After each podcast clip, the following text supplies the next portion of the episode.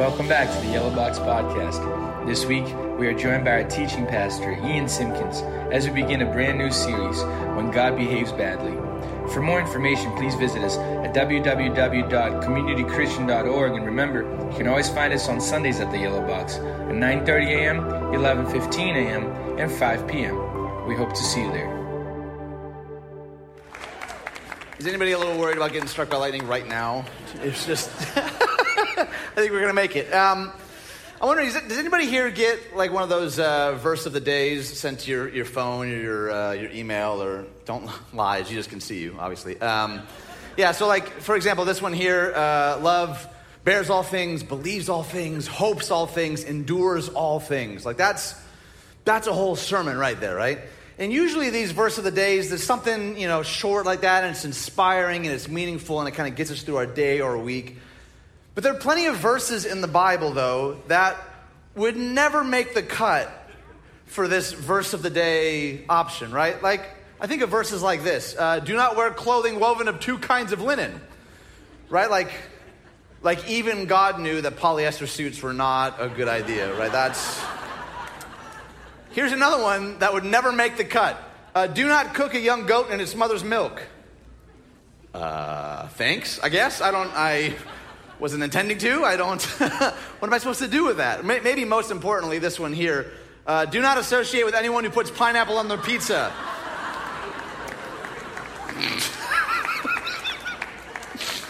um, if you're not clapping, you're wrong. Um, okay.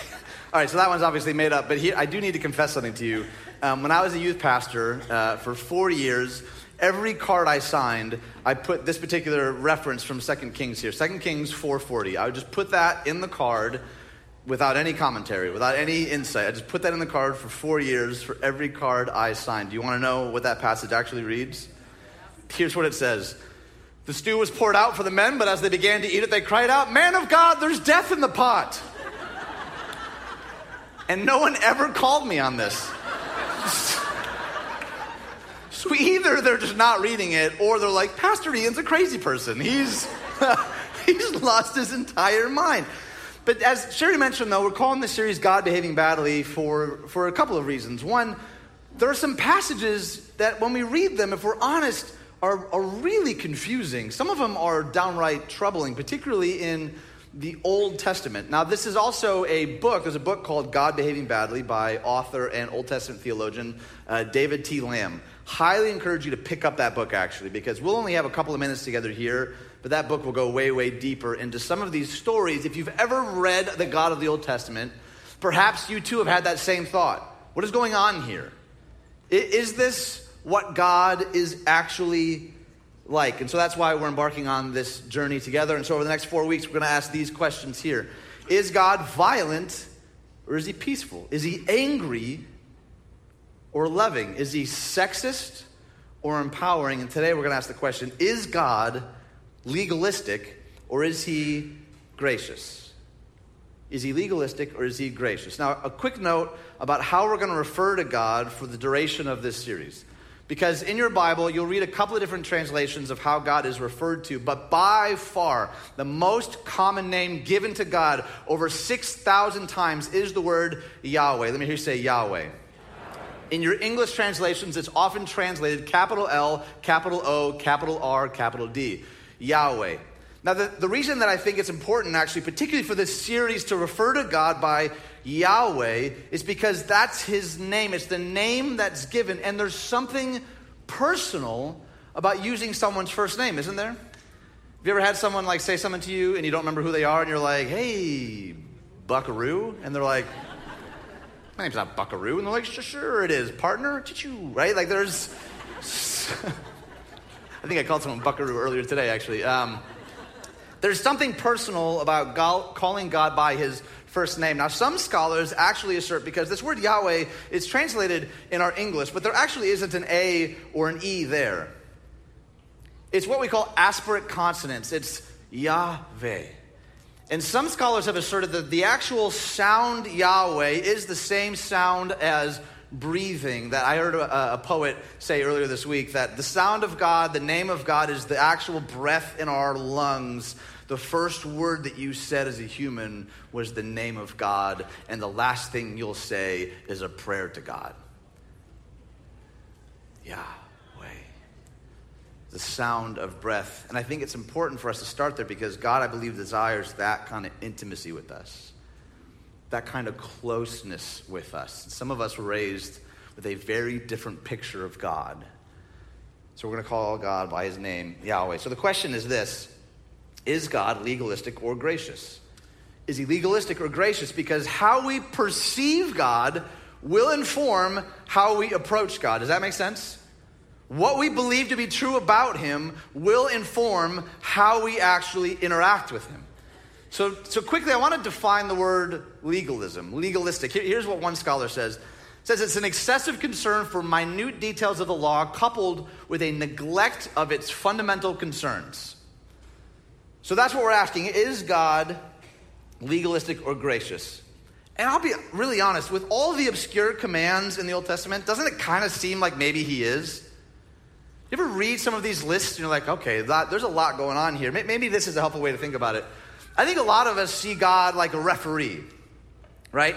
A referee isn't playing the game. The whole point of the referee is just to stand on the sidelines and blow whistles, right? I brought a whistle with me here. You might want to cover your ears because I have a microphone on. Ready? A lot of us think God is, some of you are actually covering, that's smart. A lot of us think God is kind of like this. Hey, cut that out. Hey, no cigarettes. Hey, don't go to that website. More or less, right? Have you ever seen a referee go, hey, great job? Just want to let you know you're killing it, right? Have you ever seen a referee go, I love you, right? No, no. That'd be super weird. A lot of us, I think, have this picture of God. He's just a referee blowing whistles, calling infractions. And if you're here this morning and that's the picture of God you have, I want you to know that you're not alone. A lot of people were raised or maybe still believe in that version of God. So, why do so many people see Yahweh as legalistic? I think there are a lot of reasons, but here are a few. Uh, reason number one there are so many commands, right? 613 to be exact. There's laws about what to eat and what to wear and how to worship and how to build things. They can seem like God's legalistic. Now, to be fair, we have lots of laws too, right? Right? Like I did a Google search. There's still some weird laws in the books, like you can't have a baby alligator in your purse after midnight. Like there's some odd stuff in the world. Which why after midnight? Why? Why? Why include that? But but think of one that we've all seen, right? How about the dreaded 25 mile an hour speed limit sign? Does anyone in here like driving 25 miles an hour? It's ungodly. It's awful. It's the it's so I mean I just idle faster than 25. It's it's insane. We, we're surrounded by laws, and there's a lot of laws, many of which I think we would say, I don't really like that, but I think it's for the good of the community. It's for our flourishing. That's kind of the purpose. Ancient Israel also had a lot of laws. They needed some for their protection, to create a healthy, just society. They were kind of like bumpers that kept them headed in the right direction, and many of them were given at specific times in specific places for specific reasons. For example, when they were wandering, there was one set of laws. When they settled in the promised land, there was a different set of laws. We often don't talk about this, but in that 613, there are laws for specific reasons, for specific purposes, at specific times. Now, I'll be honest, some of them, though, to our 21st century eyes, they seem really random, don't they?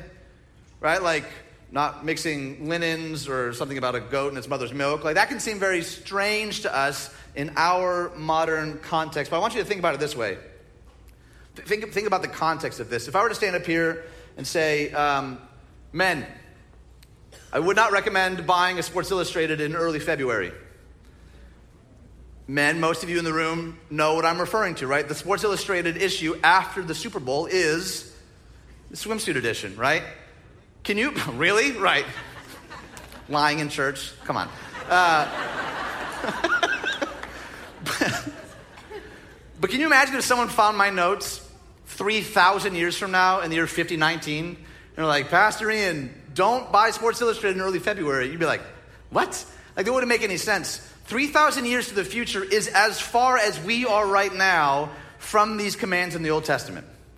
There are some things that I, I, can't explain. I don't have any reason for you. There are other things, though, that I know have to do with a context in a world way different than our own. Reason number two it's not just that there's so many commands, but there's so many restrictive commands. Did you know that of those 613 laws, 365 of them are negative? Right? Like that make it like a killer tear off calendar, right? Like one negative command per day for a year, right? what, a, what a way to start your day.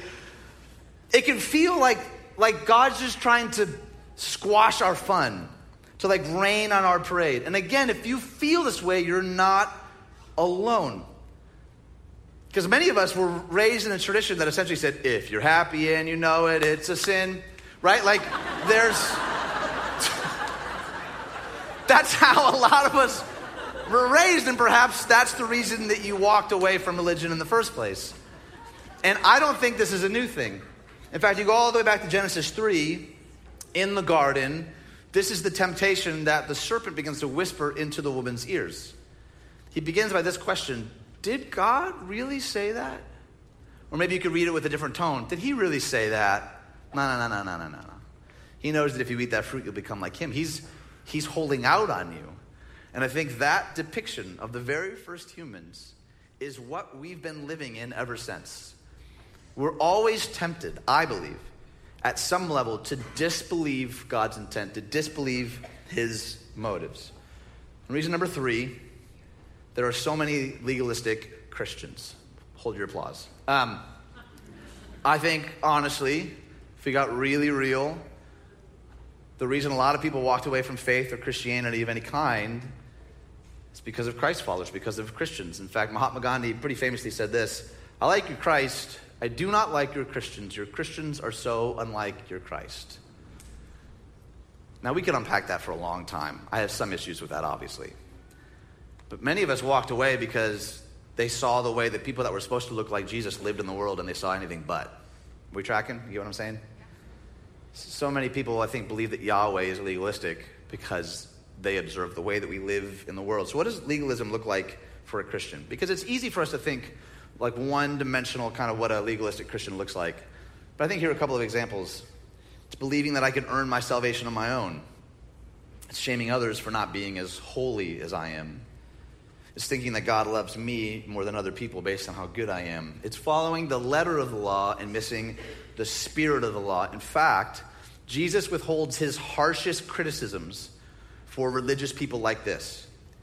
When you read the life of Jesus, he's full of grace and mercy and forgiveness and humanity and withholds his harshest criticisms, not for the prostitutes, not for the sex workers, not for the drunks and the gluttons, for who? The religious elite.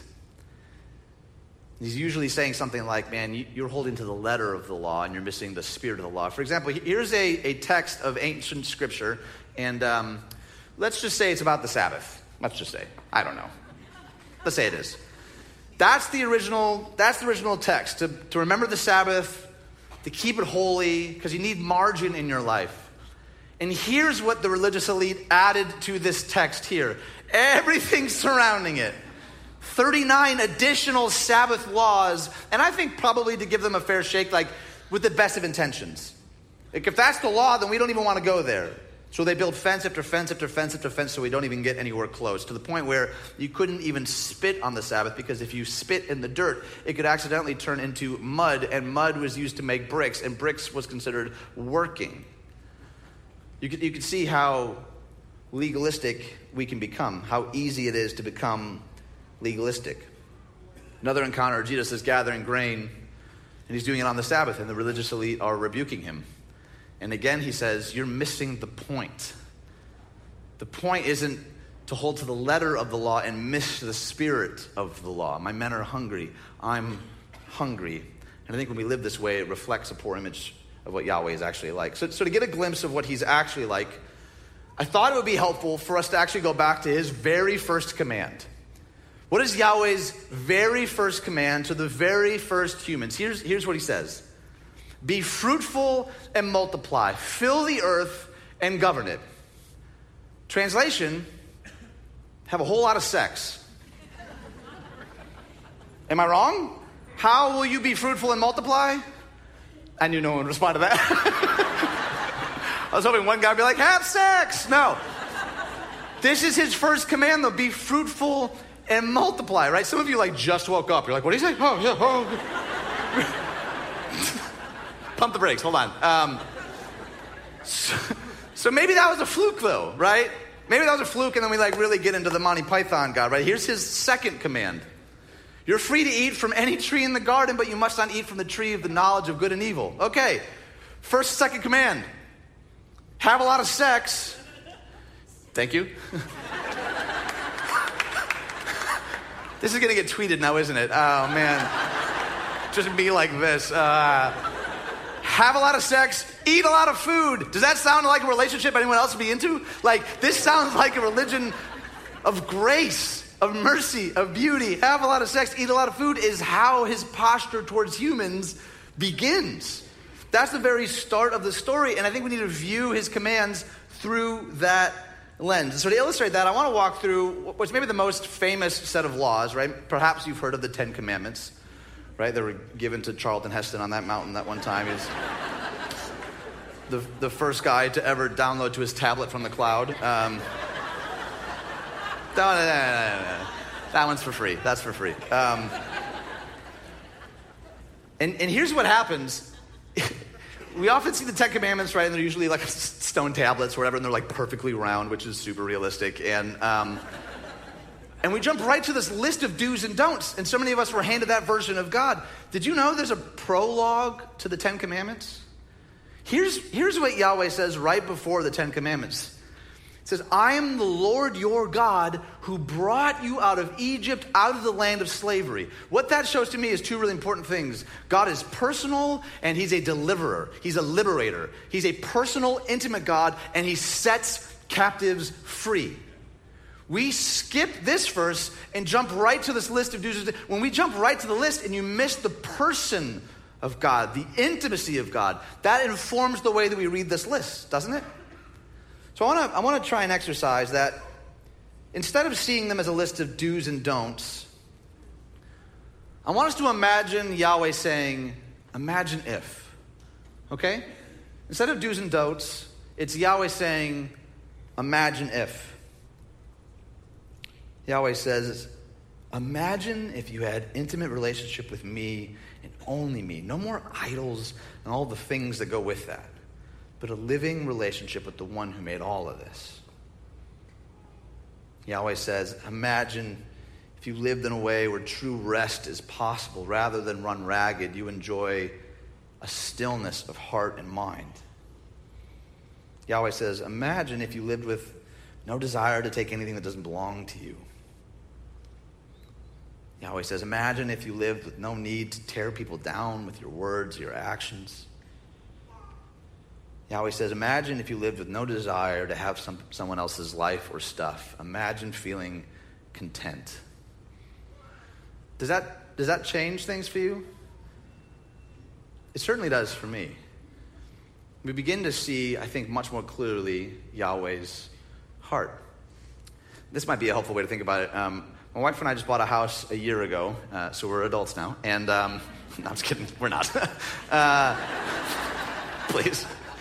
And the thing that I love the most about this house is this, this fenced in backyard. Um, we closed on this house like a week after Owen was born, and I just I was like so excited about this this picture of him growing and having a yard and um, just being able to like run and play and, and I'm just getting emotional. I'm sorry. I just I had this picture for this house, and so Owen just started to walk in the last couple of months. And um, sometimes when I put him in the backyard, he does this. Sometimes he stands at the fence, right?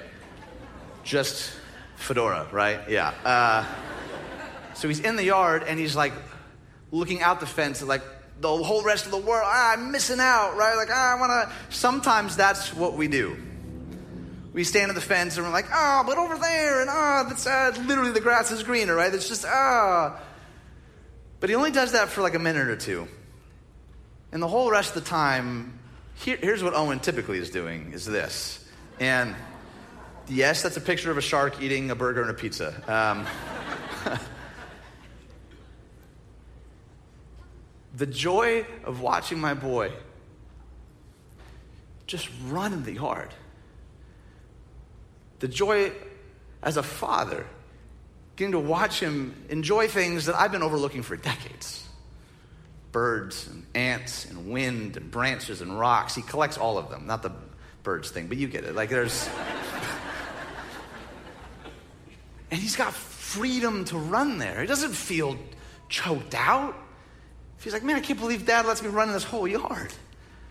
And eventually, he won't need that fence law. Much like with Israel, the laws changed a bit as Israel grew. Like right now, I'm telling him not to touch the stove, but I'm hoping at some point he's going to be cooking mom and dad dinner, right? Hopefully, that time will come. But for now, don't touch the stove.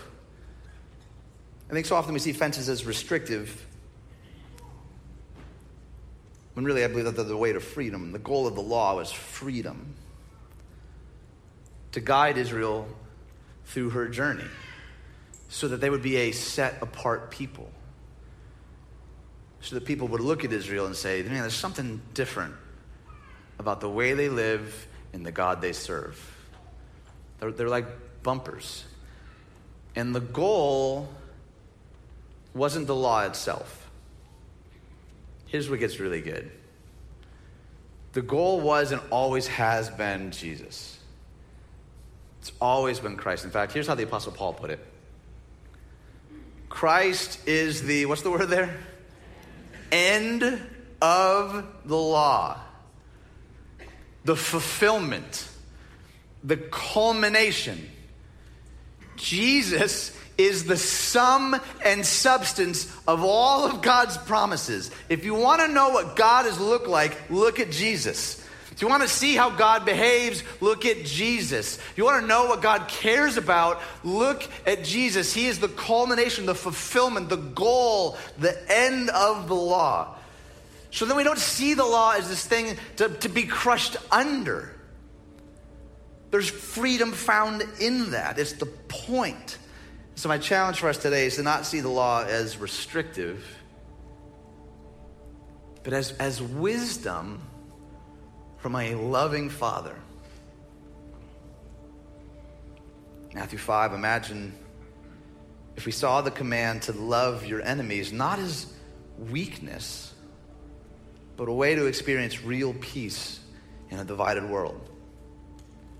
Imagine if we saw the command to be generous not as God needing our money, but as a way for us to find freedom from consumerism, idolatry, and greed. Imagine if we saw forgiveness not as being a welcome mat, but of taking bolt cutters to the chains that bind us to the wounds inflicted on us. This book is not a book of rules, it's a story of Yahweh revealing his real heart toward us. Of dad, of Abba, who longs for closeness with us. What if we left today actually believing that Yahweh is for us, not against us? Not, not as some referee blowing a whistle, but as one who's full of grace, longing for wholeness. I think when we actually choose to rest in that, to, to see his, his laws, his commands through that lens, when we understand that, I think we can join the psalmist in saying this Oh, how I love your law. I meditate on it all day long. I think the psalmist got that when I sit with this law, when I sit with these fences, with these bumpers, this is, this is me diving deeper into the heart of God. And we don't, we don't obey for God's affection. We don't work for God's approval, we work from it. Because we have everything we need, the fullness of God in Jesus already.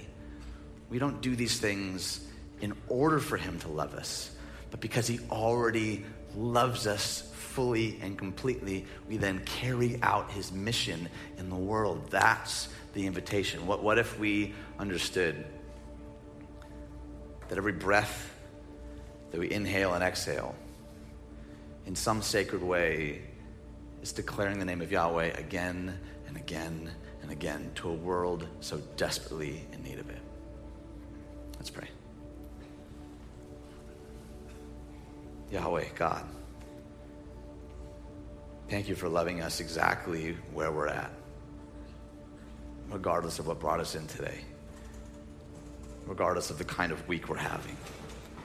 Thank you not just for loving us, but knowing us, of not drawing back, but drawing near. Help us to see you, God, for the loving Father that you actually are. Open our eyes to that reality. We pray all of this in the beautiful name of Jesus. And everybody said, Amen.